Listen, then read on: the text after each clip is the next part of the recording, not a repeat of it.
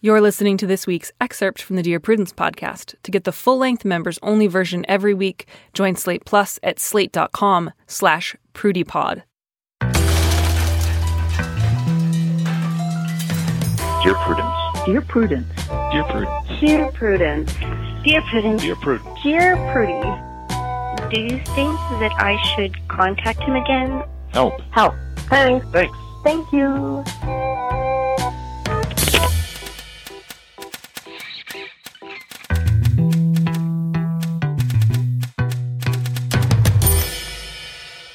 Welcome back to the Dear Prudence Show once again. And as always, I am your host, Dear Prudence, also known as Mallory Ortberg. With me in the studio this week is Kayla Whaley, a writer living outside Atlanta with a focus on disability, sexuality, and the body. Her work has appeared at Catapult, The Toast, Michigan Quarterly Review, and The Establishment. She's getting her MFA at the University of Tampa. Kayla, welcome. Thank you so much. I'm so excited to be here. I'm so excited for you to be here, and it's just putting me back in mind of the last time that I saw you Oh uh, in one of the best days of my life. outside of Atlanta. I'm so glad. Uh, it was not one of the best days of my life, in as much as later I ended up becoming very, very ill. Oh, But I did enjoy hanging out with you at that Marriott Starbucks. yes. And also, you taught me so, so, so much about King Henry's wives, all of them.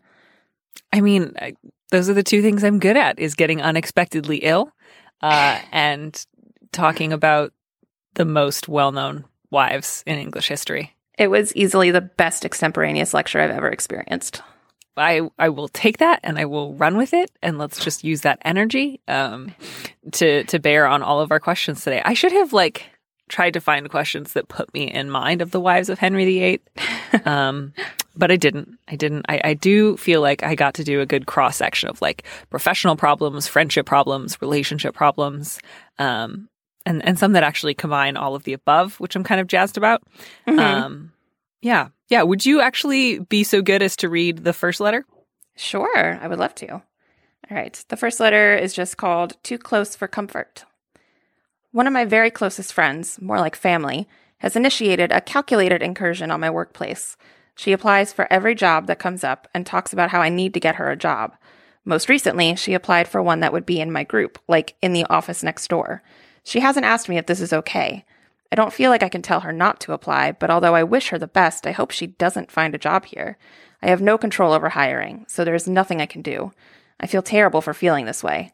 This job has been a godsend after several very rough years, and I feel like all the good is being sucked away. So I was actually a little surprised by this letter because uh, I was sort of reading it waiting for the problem. Um, because it was sort of like a really good friend of mine wants to work at my company and that's a terrible reason because like I love her but she's really bad at completing projects or Right. something, but it's just sort of taken for granted that this is a terrible idea. Yeah. I read it and I I feel like it's just a question of boundaries. Like it feels like the letter writer wants to keep their friends and their work fairly separate, which I think is a pretty common impulse. Um but yeah, it definitely there's no like reason beyond I don't want her here to not want her here, you know, which is fine. Sure. And I mean, if, I, I can certainly imagine any number of reasons why a person would Yeah. not want a very close friend, almost like a family member, to work with them. I certainly, Exactly. I, I can furnish a couple of reasons why. yeah.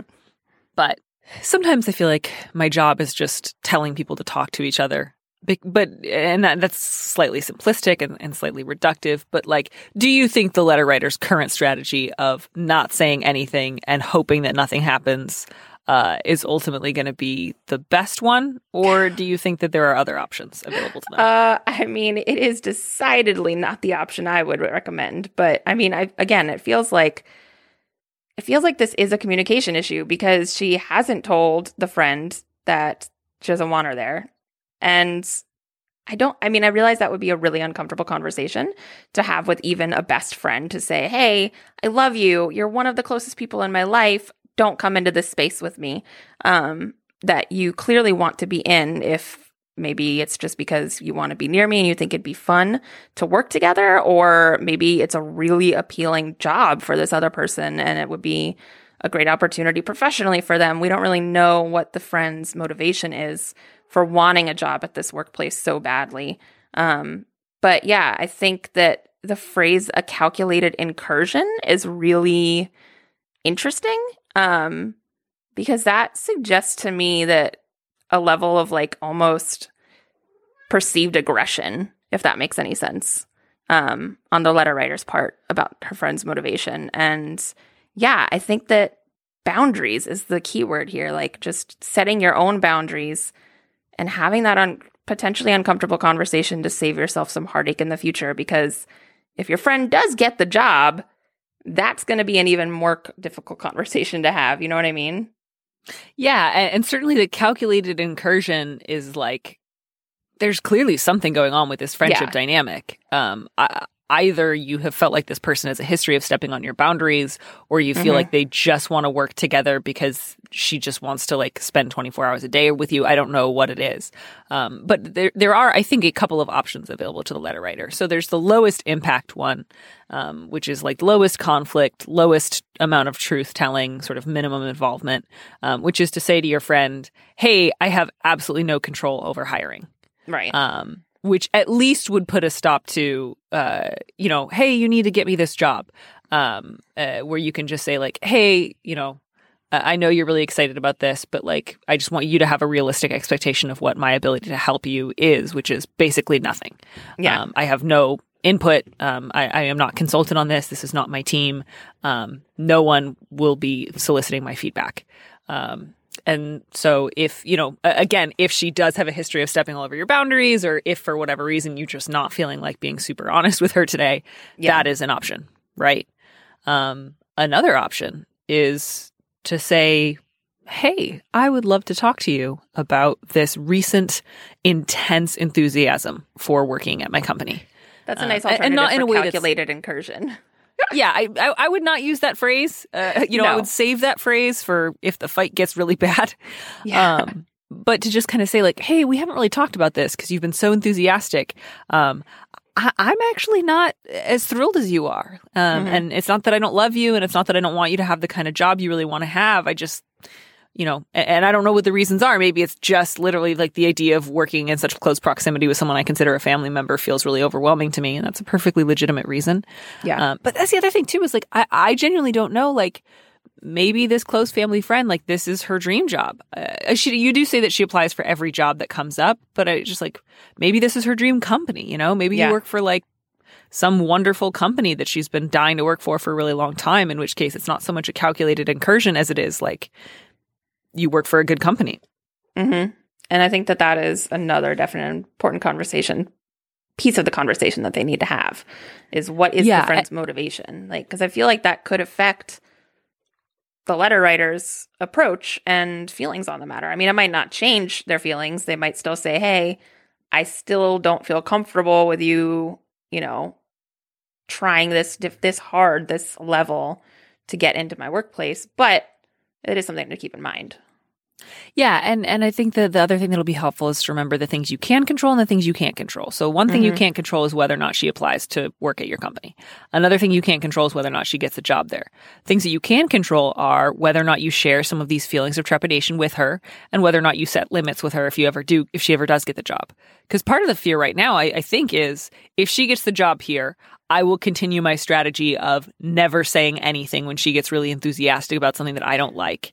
And Yep. then I will lose the thing about my work life that I enjoy because it will be taken up by her. which is just a breeding ground for bitterness and like eh, resentment honestly Yeah. So so part of this is like you say she's been applying for a ton of jobs and she hasn't gotten anywhere with it. So I think some of what you can do is reset expectations, which is like it does not seem like the company is super interested in hiring her. You don't say she's gotten even one interview or any sort of like encouragement. So so some of what you're assuming uh I think is maybe speculation. Um, so you you can hopefully let some of that go. Just just because she keeps applying does not mean she's eventually going to get a job. It's not like rolling dice over and over again, where eventually you're going to roll a seven.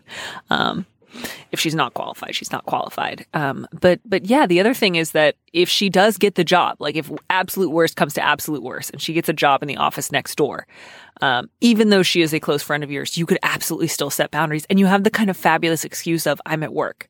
So like Yep. if she wants to stop by your office all the time, or if she wants to constantly distract you, you can say things like I need to get back to work now. I'm not available to talk right now. Thanks for this, but I have to go finish this project. Like there's a lot of things that you can do um, if the worst happened. Yeah, I completely agree. I really, really feel like boundaries. Again, I'm repeating myself, but that just was glaring to me in this letter was like, I feel like they probably have not ever had that conversation of like, here is my limit and I need you not to cross it because clearly the letter writer is not comfortable having that conversation, which makes sense. It's a hard one to have, but yeah, worst comes to worst, it's going to need to happen. Right. And sometimes that's what people means when they say that they have a close friend who is like family. Part of what Yeah. that means is so we don't talk about things that are disagreeable. Um, or we do and we talk about it once and then never again because it goes very, very badly. Um, so yeah, the conversation that you should be having with this friend is not necessarily don't apply, but it either needs to be resetting her expectations and saying, Hey, I cannot help you get this job. So, you know, don't keep asking. Um, or if you're willing to push a little bit to say like, Hey, not only can I not help you get this job, I actually have some reservations about it. I, I, I really want you to get the kind of job that means a lot to you, but I like keeping my professional and my personal life really separate. Um, and even if you did get the job, I would not want to be like spending a lot of best friend hangout time around the office. And that might surprise your friend. She might not know that. She might be a little hurt, and that's okay. Um, and you can, you know, reassure her. It does not mean I don't love you. Um, it's also not something she could never get over. Um, this could be valuable information for her.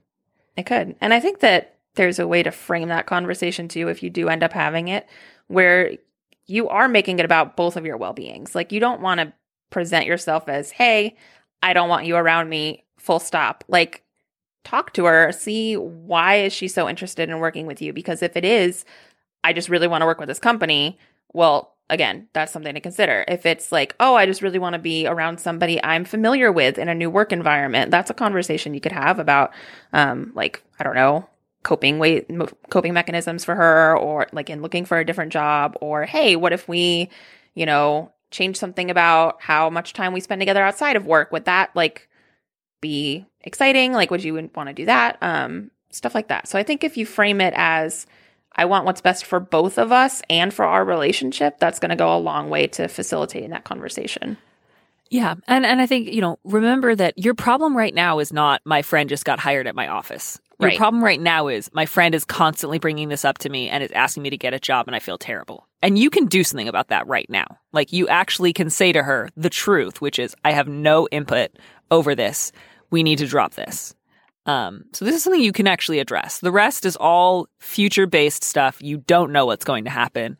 Um, I can certainly relate to the idea of something bad might happen in the future. So the best response I can have to it is to constantly imagine it and react as if it were happening right now in real time.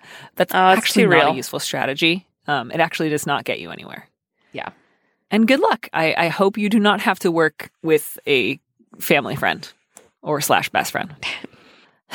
All right. So our next letter is about whether or not to call it quits on a relationship that's kind of already over. Which, you know, spoiler alert, well, my answer is probably going to be. But the subject is when do I quit long term love? Dear Prudence, how do you know when you're kidding yourself? I've been with my partner for five and a half years. We lived together for two years, moving in together after only six months because I needed to escape my parents. And then three years ago, I moved away to go to university. I had originally given up on going to university, but with my partner's support, I made that move and became a mature student. I love them. I'm very in love with them. The problem is we both have severe health problems that prevent us from being able to easily and routinely communicate. These health problems probably aren't ever going to go away. I love them with all of my heart, but we still go more than a week without so much as a message and months without talking on the phone. This is something that we've had serious talks about repeatedly, and we've both committed to doing better, but each time we quickly lapse back into the same problems. I feel like my partner expects me to move back to my home city and is waiting it out, but I'm increasingly sure that I won't move back. We've sort of talked about this, but cannot come to any conclusion because we really do, truly, and intensely still love one another. I spend most of my life feeling single and lonely, which is ridiculous. I'm in a relationship. I'm tired of bringing this up, and neither of us managed to change things, but the thought of breaking up seems untenable. Can you help me unstick myself or at least suggest new ways of tackling this repeated conversation? Ah, this one is so just sad. it just makes Yeah, me so um, sad for both of them. hmm I do have one thought, which is uh, something that they do not seem to have discussed yet as an option, which is not to say that this will be the thing that fixes everything. Um, but they say, like, are there new ways of tackling this conversation? I think one is, has your partner considered moving to where you are? That was my first thought as well. Oh, two minds with but a single thought, two hearts that beat as one. Because you're right. It's nowhere in here. We don't know what the partner's living situation is like. I mean, it's very possible that that's just not feasible for whatever reason. They might have a job, they might have other family in the same area, whatever. But it is something to consider and would presumably make things better considering that seems like the only option you guys can agree would make things better is living in the same place again. Um, Yeah. And since the letter writer does not want to move back, which is a totally legitimate thing to think um, and to say, then that could be another option. Yeah, and I think too, because again, I don't know, maybe these like health problems would be such that moving would be incredibly difficult for the partner. Um, there's there's any number of factors that might make it. Lord knows I um, relate to that. Right, but but I do think you know the key here is the sentence. I feel like my partner expects me to move back to my home city and is waiting it out, but I am increasingly sure I won't move back. We've sort of talked about this, but Mhm. can't come to any conclusion because we really love each other.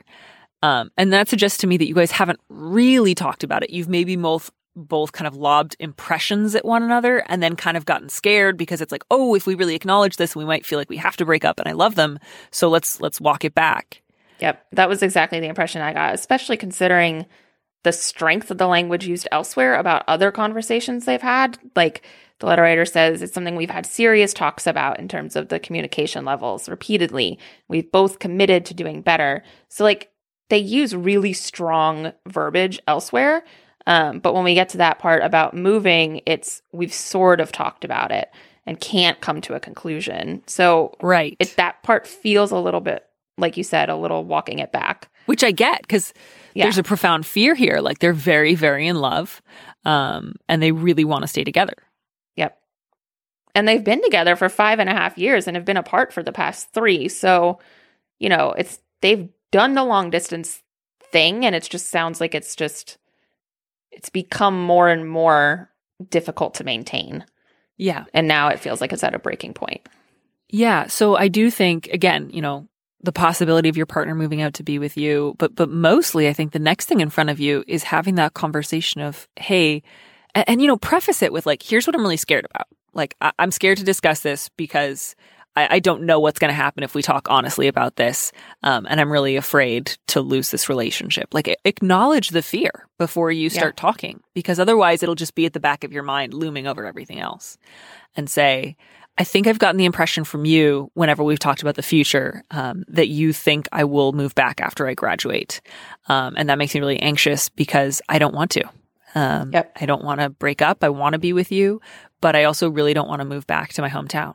I think the other line that really stuck out to me here was I spend my life feeling single and lonely, which is ridiculous. Like, that's just devastating to me to Yeah. be in such a loving long term relationship. But the circumstances of your your distance between each other, your lack of communication, and the reasons behind it, which are not easy to overcome clearly, is you end up feeling single and lonely, even though you're in this committed relationship. So clearly something's got to give.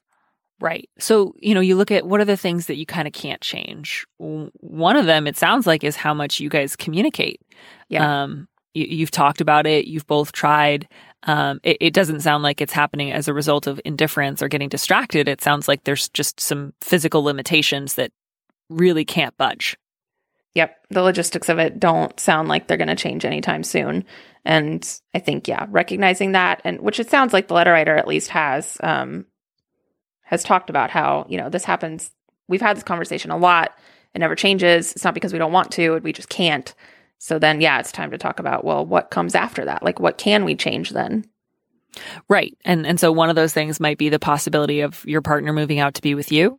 Um, which you know, frankly, like if they if they once they realize that you're not going to move back and and that that would be kind of the only option, they might be like, oh well, shoot, I'd be willing to do that, or they might say, no, I'm absolutely not willing to do it, um, and you guys would at least have enough information to make a decision, um, or you guys may decide to you know break up, which sounds horrible and awful, but you also say that you feel single and lonely a lot of the time. Um, which is painful in itself. And I, you know, I don't want another five years of this for you. Um, Yeah. and I don't think you would want another five years of this. And I don't think your I don't think your partner would want you to have another five years of this either. And I can't imagine that they're doing well with this situation either, from what you've said. Yeah, I, I think have that honest conversation where you really clarify what you're not willing to do, um, and stress your commitment to your partner, and and ask, you know, what other options do you think we have, and and if you get the chance, let us know how that conversation goes, because I'm really curious to hear what it's like if you don't sort of have it, but really have it. And good luck. You know, that's it's painful. I'm sorry. I wish there was something that I could say that would just fix it. I know it's just painful all around, especially because so much of it is like out of their control. Yeah. Yeah. No, it's always great when somebody's problem is like, you know, I'm trying to think of a great example and it's just not coming to me. But yeah, just something where it's like, oh, just do this one thing and your problem goes away. And it's like, Yeah. you know, that's that's not the case here. Um, and it it's kind of I think throws into relief sometimes the limits of advice, which usually just boils down to something like be honest with yourself and be honest with somebody else. Right. Um, Which, yeah, much easier said than done, but sometimes it helps Yeah. to have someone, you know, like you, like say, hey, here's what you should do. Talk, use your words, children, and it helps. So that's great. And then like six months later, I realized, oh, I was talking to myself. I should do this. Yeah. That's fantastic. All right. Will you take our last letter? I will. This one's a doozy. Yeah. All right. Subject line How to help a depressed slash anxious friend. Dear Prudence, my best friend of 20 years recently developed paralyzing anxiety followed by depression. She was always a bit of a worrier, but she als- also had three young kids, two dogs, and is a stay at home mom, so that worrying made sense to me. She's 40 years old and has no prior history of mental illness. Recently, her father, with whom she has a strained relationship, became ill. She agreed to become his power of attorney, and this is when it all went awry. I was able to direct her and provide many contacts and colleagues to walk her through the process, so he's now being cared for in a great home. Still, for whatever reason, this has sent my friend over the edge. This all happened around Christmas time, and since then she's been barraging me daily with anxious texts. She gets anxious over things that are meaningless to most, but they are always associated with her father. She will text me about how to address an envelope, how to send certified mail, how to sign a document, things she's done millions of times before. I will give her an answer, but then she'll question that answer, and this goes on for hours and days. She won't make decisions. If she feels she screws something up, she determines that means she's worthless. She's in counseling and on medication, but she continues to drink alcohol every day despite being told it can affect the medication. She's checked out of the kids' lives entirely, and her husband has had it up to here with her. I truly can't imagine how it must be to live with her in this state. I told her to resign and not help her dad, but she won't. I've been very good about answering all of her texts no matter what I'm doing, but it's starting to grow old and get irritating. I have a fiance and I work 60 hours a week. When I try to discuss my life with her or even joke with her, there's no response. It's like she didn't even read that part or listen. She wants immediate responses when I'm working, and everything is an emergency to her. I'm at my wits' end here. I want to help her, but I don't know how much more abject panic I can take. Help. Oh man, yeah, this sounds incredibly distressing. I, I- So I just feel for you distressing. both. Yeah, On lots of levels. it's hard for the kids. It's hard for your friend. It's hard for you. You know, Yeah, there's nobody in this situation having a good time. yeah. No one's like, man, I'm getting away with all the best stuff. This is really working out for me. No. Oh, yeah, I had to like take a breath after I read this one because I was like, gosh, that's a lot. That's just a lot for everybody to handle. yeah. What do you feel like is the best strategy for the letter writer? I honestly can't decide. Like, Okay. so part of me wants to say that, I mean, the letter writers, your health and your mental well being and your like exhaustion levels or whatever, those are worthy and important to consider too. Like, you have to look after yourself. Self care is important. Um, and if you know, it sounds like you are sort of bearing the brunt of the support role here. Um, it sounds like her husband has sort of abdicated that role a little bit. Um, and it doesn't sound, you don't mention anybody else in a support network really besides her therapist, um, which, you know, obviously should be the crux of her support network. But, um, so like on one hand, I'm like, you know, I, I get that that can be very overwhelming and it's okay if you have to set some boundaries. Um, and if this is, you know, sort of interfering with your own life and your own well being, then that's something to consider. But at the same time, the phrasing of it's getting old and irritating, um, I don't know, that that makes me think that maybe maybe it's not an issue of boundaries and it's not an issue of like you the letter writer are unable to do the things that she's asking you to do to support her, um, which is essentially texting and sometimes talking, um, which can, I don't mean to minimize that. That's a, it sounds really intense and like the level of communication is extremely high and very focused on her and not on you at all, which is another component. Um, so yeah, I honestly have, I don't know. I'm not sure what I would suggest. I, think that it's great that you have been so supportive and so present for her when she needs you. Um, it sounds like not, I mean, I'm not a doctor. Let's clarify that really quick. Um, but the fact that she is asking you things like, how do I address an envelope? How do I sign a document? Um, it sounds like she might be having some like executive dysfunction along with the depression and the anxiety, which I have also experienced, and it is very no fun. Um, and that she just needs that sort of reassurance and like help getting things done, even really simple things that seem like they should be absolutely no problem because she's done it a million times before. Everyone has done this a million times before. It's not hard. But sometimes your brain makes it hard because sometimes your brain is an asshole and it sounds like hers is being one. But yeah, I'm rambling because I don't know. Um, there's just so much here to consider. There's right. The kids, I feel so like I feel for those kids immensely.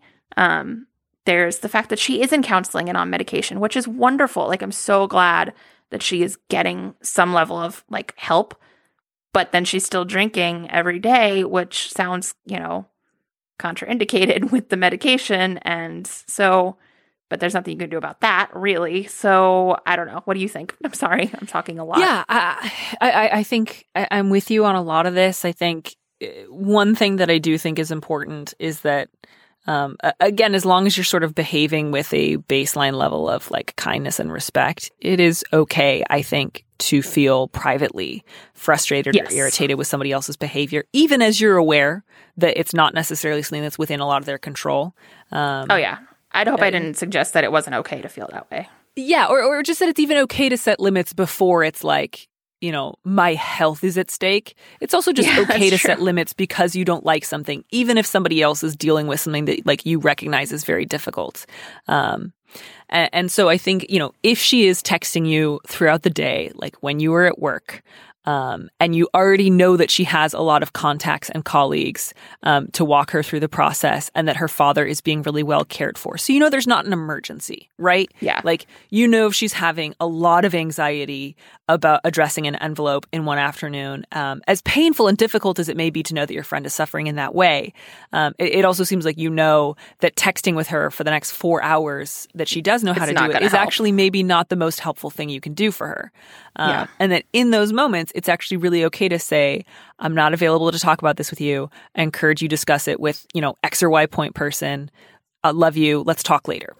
Yeah. Um, and, and to set that limit. And if she follows that up with a lot of intense text messages, um, it's really hard, I think, sometimes with your with a friend who's dealing with something like this to figure like, um, am I being cold or harsh if I don't respond to somebody else's emotional levels? Um, and I think, you know, you as somebody who knows her pretty well will be a better judge of like when is a genuine emergency and when is, um, when is it okay for me to say like, I encourage you to talk to somebody else about this. I can't be available for this right now. Um, yep. but to also like set a time for either later in the day or later in the week for you two to connect. Um, And, and it's also okay for you to say things like, Hey, I'd love to catch up maybe like on a weekly basis, but I'm not going to be available to answer a lot of logistical questions. Um, that's Yeah. okay for you to say too. And it's also okay for you to say uh, occasionally, like, Hey, we've been talking about this for a while. I'd really like to talk to you about how my life is going. Again, I know that a lot of this feels like big, and I'm not suggesting you do it all in one day where you're just like, and I'm not going to answer these questions anymore. And now we're going to talk about my stuff. And I just want you to get over all this. Like, I don't no, want that that's to be not that's not recommended. Right. And I think you're aware this is probably not going to go away anytime soon. She's receiving, you know, help both like medically and therapeutically. And it's, you know, helping some, but it's not like quote unquote fixing the problem. Um, and she's also doing some self medicating on alcohol that sounds like it's kind of um, contraindicating the medication that she's taking. Um, so these are just, I think, strategies that are going to help um, you figure out what aspects of your relationship you can be there for um, Yeah. while this is going on and just not knowing when is this going to change will it change um, will things ever return to the previous status quo or will there just be a new um, way of interacting with your friend from now on because we just don't know that right Yeah. I also feel like that it's very possible that your friend just maybe doesn't even realize what she's doing. Um like particularly in the ignoring or not responding when you're talking about yourself. Um I say that as someone who has been that person and not realized that I have done that. Um if I get like really in my head and it's helpful for me personally when my friends say, "Hey, let's talk about this other thing that like is important to me um which makes me sound like a really terrible friend i promise i'm not but um so i don't know i think that yeah i agree with everything you just said and i think it could be worthwhile to even just point out gently like hey so like explicitly like we haven't talked about like my stuff lately. Can i share something that's really exciting or like something that i you know think you would be interested in or whatever? Um just to sort of get that that, that component of the relationship back into the foreground a little bit. Um especially with mental health stuff. It's so easy for those little seemingly little like day-to-day things to get lost like the good stuff and i don't know i think that that could be really helpful again i mean i don't know your friend but that could be something Yeah, and I think to balance the compassion that you feel for your friend um, uh, with appropriate limits. Because Yeah. I feel like right now, what you're setting yourself up for is eventual ghosting or blowing up at her. Neither of which are going to be helpful, right? Where in your mind you you confuse compassion with doing everything your friend wants on her terms on her timeline, and then eventually when that stops working, right which is what i meant with like yeah self-care. Like you have to make sure that you are also taken care of in the ways that you need because you know it's the whole airplane oxygen mask thing right? Like you can't help if you're drowning as well Yeah. And it's, you know, and it's not necessarily helpful to do all of those things. So I think instead of doing that, to say things like, I cannot give you an immediate response on this, um, and this is not an emergency. I mean, maybe don't say this is not an emergency. That may not be helpful, but just go with like, I can't talk about this with you right now. I'm at work. And that Yeah. might feel like, oh, how could I possibly say that? She might get really upset. Um, and she might, and she also might not. Like, it, it also might not be the emergency that you think it's going to be if you say, like, this is actually not an emergency. And then really do that. Really don't check your phone. Really get back to work. Um, Yeah. Because you know, um, she does have other resources in her life. Um, and she will be able to turn to them um, if you are not available to text her about these things at like three in the afternoon. Um, yeah And I also think that there's a difference too, and this is, you know, just probably important for the letter writer to keep in mind to feel better about like these boundaries is there's a difference between invalidating your friend's feelings and your friend's anxiety and your friend's like state and saying I can't do that. Like there's a difference between saying right. you're being unreasonable and I just can't. Like those are two separate things. Um and I think that's why I got a little hung up on the irritating word. Like that reads to me like your feelings are invalid, which I know is not what the letter writer's saying at all. Like they're clearly Yes. very, very loving and compassionate and caring. Um, but yeah, so like that's sort of just a way to sort of approach how you frame your responses um, to just make it as neutral, like value neutral as possible. Right. Yeah. Cause you're not like, I, I don't want you to say to her, like, this is dumb and not a real emergency and you need to just like calm down about it. Cause that's not helpful. Um, Yeah. And, you know, uh, a, a, super not cool thing to say to somebody who's dealing with like rampant depression and anxiety. Um, but it is okay for you to say, you know, I- I, can't help you with this right now. You know, I love you. We'll talk later, but you need to call your doctor or your therapist or somebody else. Um, Yeah. Because one of those is saying, like, this is not a real problem and you shouldn't feel this way. And the other one is just truthfully acknowledging your own limits without making any sort of judgment call about whether or not your friend is right to feel the way that she feels. Yep. That's, I think, the key point there. Yeah. Yeah, because you know, I, I I'm sure your friend is not like, man, I really get a lot out of stressing out about these things. Like, I I- don't think that she's doing this because, um, like she she doesn't want to have these emergencies. I think any more than you do. Yeah. And I can almost guarantee you that she does not want to negatively affect you or your life in any way. And probably, I mean, this is pure speculation, 1 million percent. But I would wager there's a strong chance that she feels terrible every time she has to ask you something. Like, I nobody likes being that person. Like nobody wants to be that friend who like constantly needs help and constantly needs validation and needs like assistance. But it's also totally legitimate, like we've said, to recognize that you can't always be that person. Someone else needs to be that person sometimes too.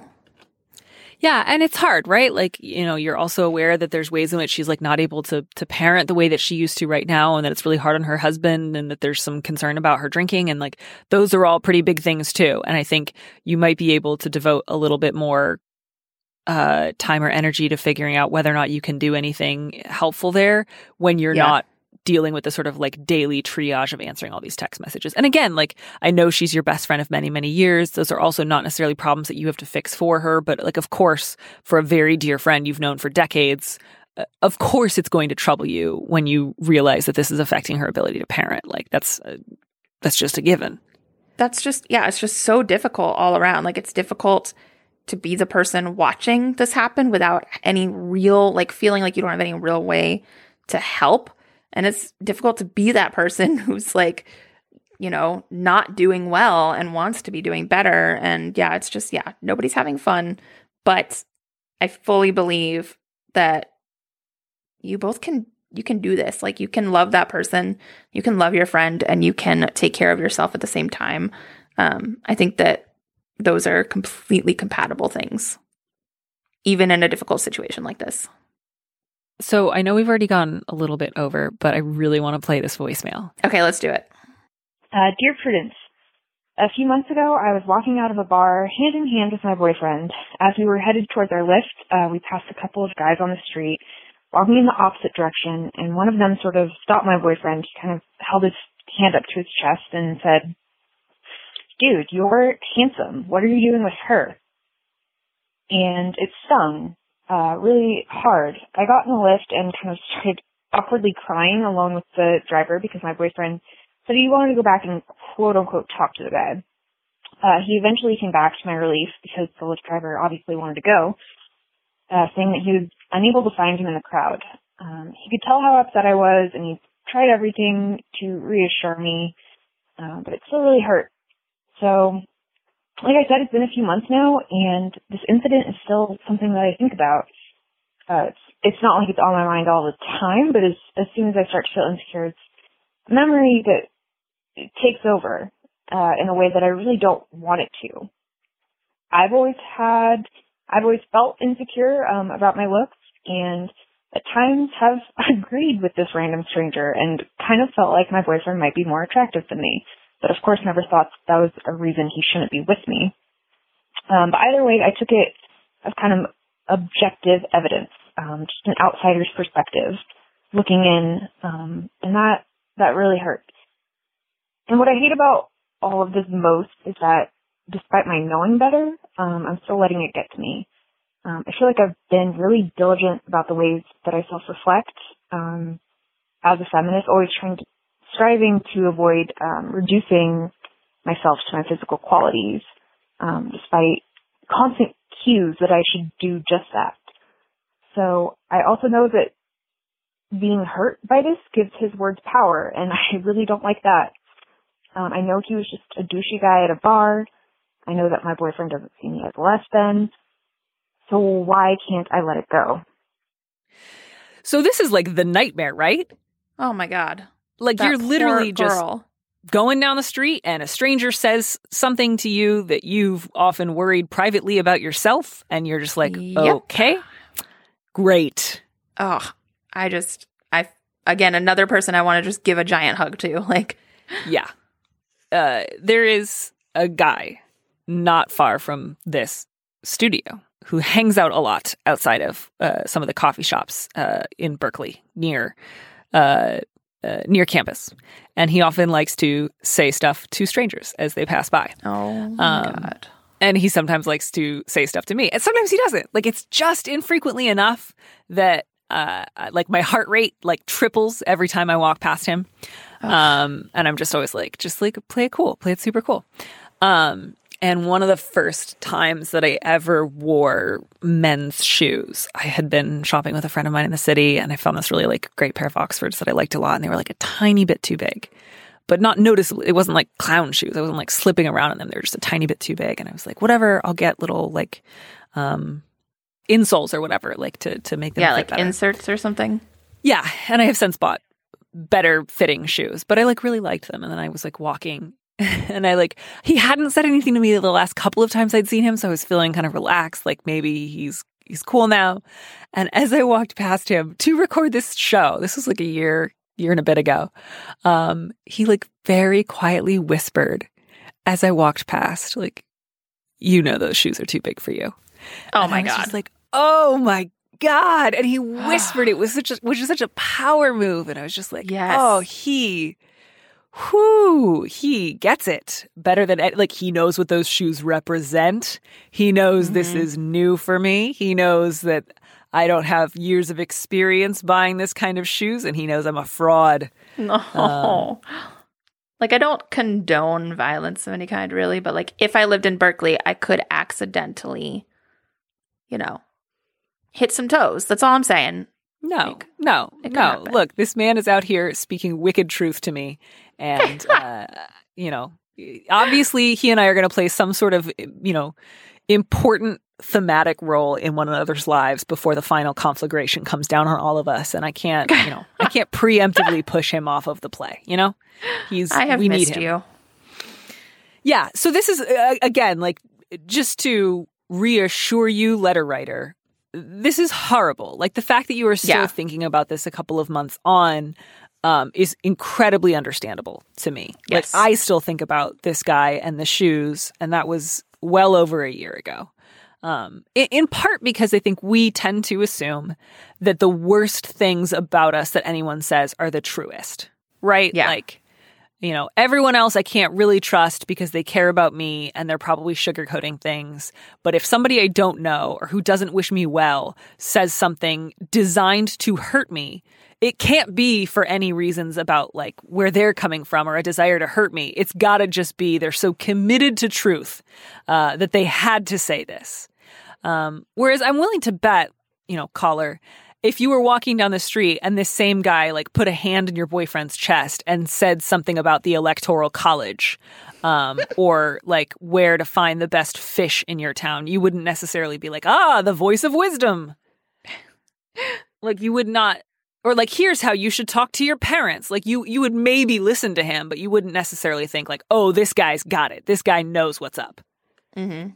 Yeah, and I mean, you the caller even specifically said something about like objectivity. Like this is somebody objective, looking in from the outside with a clear view of the situation, and like that's not no, that's not how that works. And I know you know that that's not how that works, but that voice in your head saying that oh no, this is this is one million percent true, like the truth, the only truth is it's so hard. Like it's so hard to not to not listen to it, to not let it play over and over again. Like, Lord knows. I mean, I have essentially made a career so far on writing about all the horrible things that people have said and that I think about myself and like working through that. Like, every one of my essays just about is me processing that, um, particularly in terms of like my looks and the way people view my body and the way I view my body in response.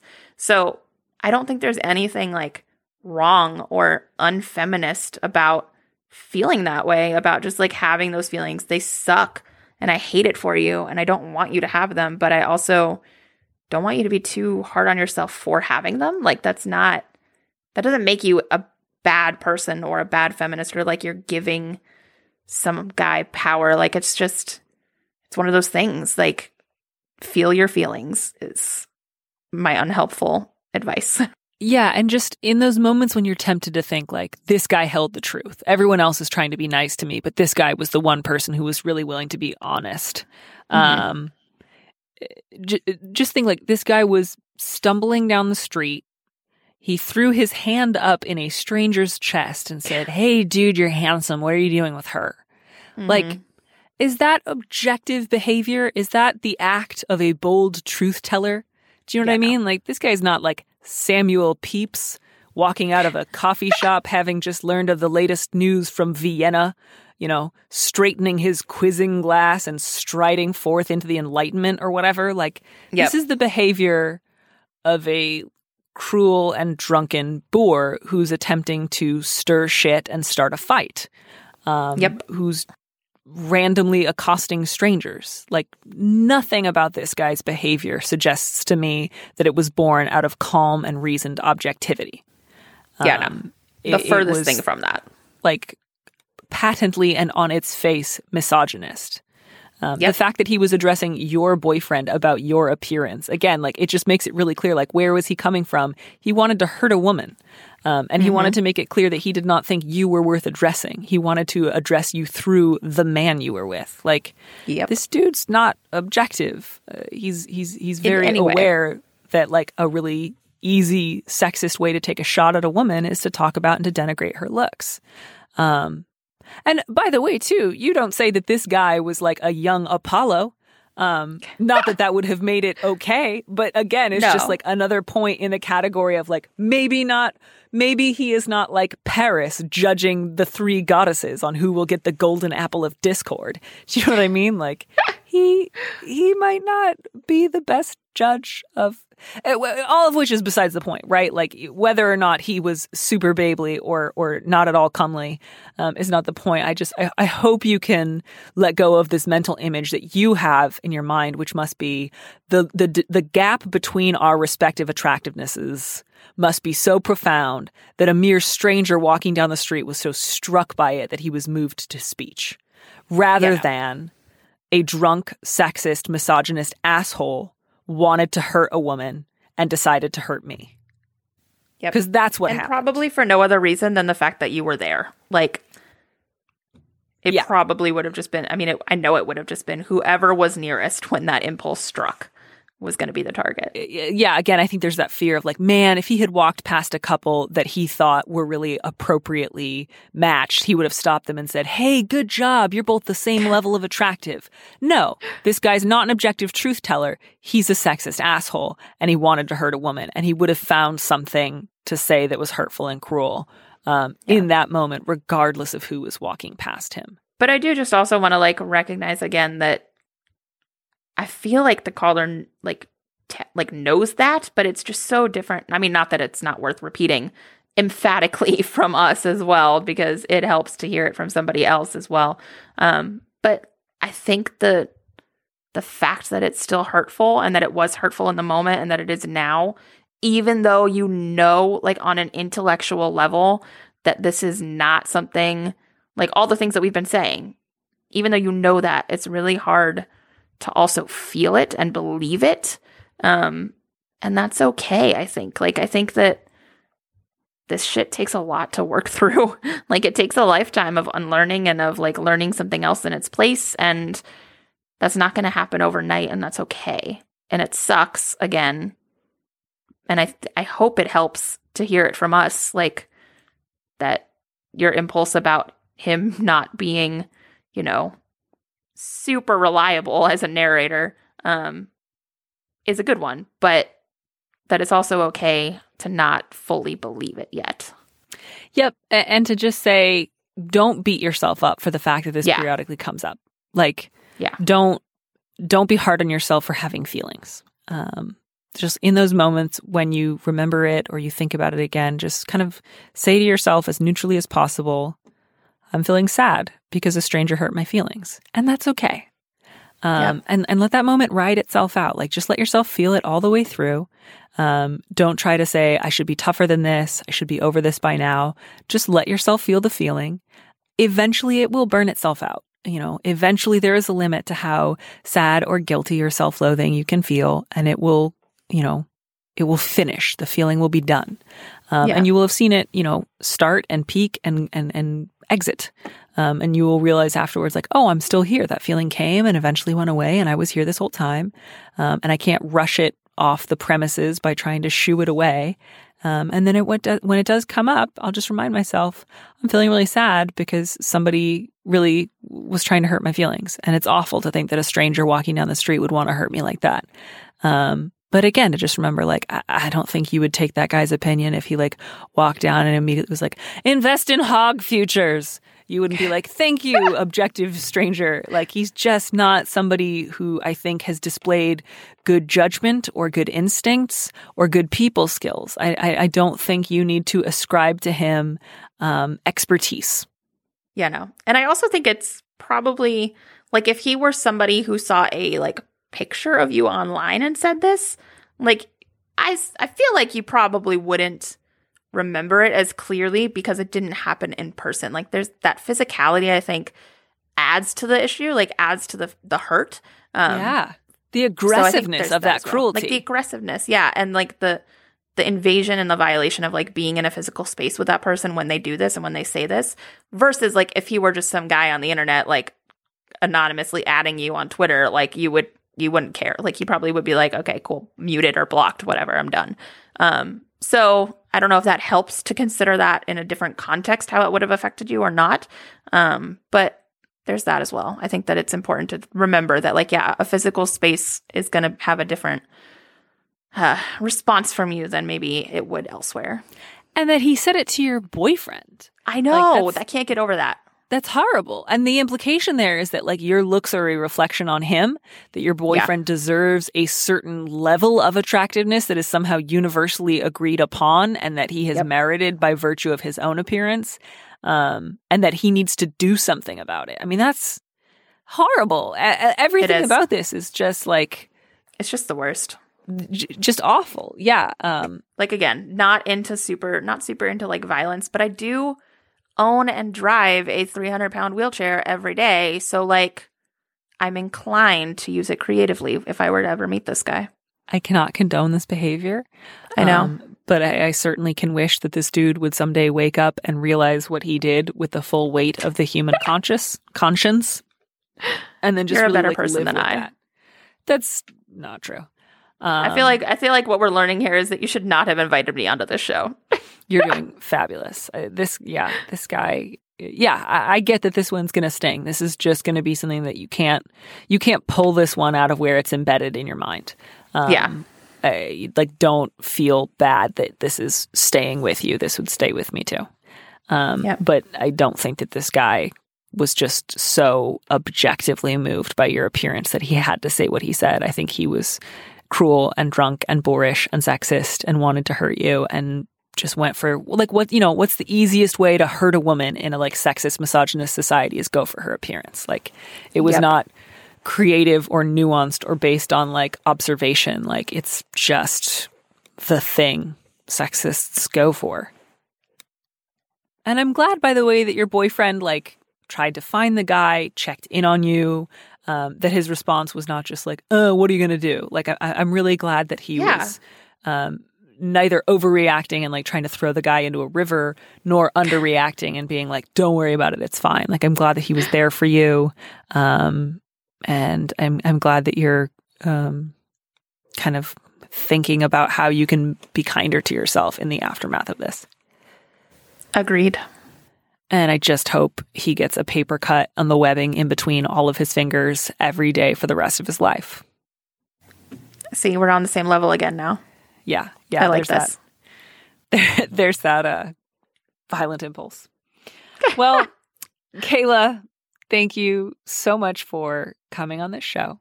Thank you for bringing me on. It was so much fun. Did you did you learn anything? Did you reach any sudden epiphanies? Do you think that anything uh, is going to change about your life? I mean, I definitely learned some new information about the 80s economic situation.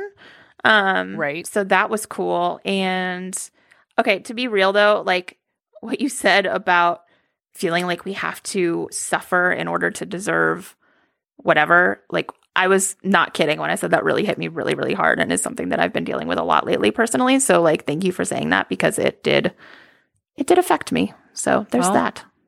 I hope it affects you in a way that is eventually helpful. Um, Oh, it was extremely helpful. I'm sure. Good. Good. Thanks, Kayla. Get out of here. Thanks for listening to Dear Prudence. Our producer is Max Jacobs. Our theme music was composed by Robin Hilton. Don't miss an episode of the show. Head to slate.com slash Dear Prudence to subscribe. And remember, you can always hear more Prudence by joining Slate Plus. Go to slate.com slash plus to sign up. If you want me to answer your question, call me and leave a message at 401371-DEAR, that's 3327, and you might hear your answer on an episode of the show. You don't have to use your real name or location, and at your request, we can even alter the sound of your voice. Keep it short, 30 seconds, a minute tops. Thanks for listening.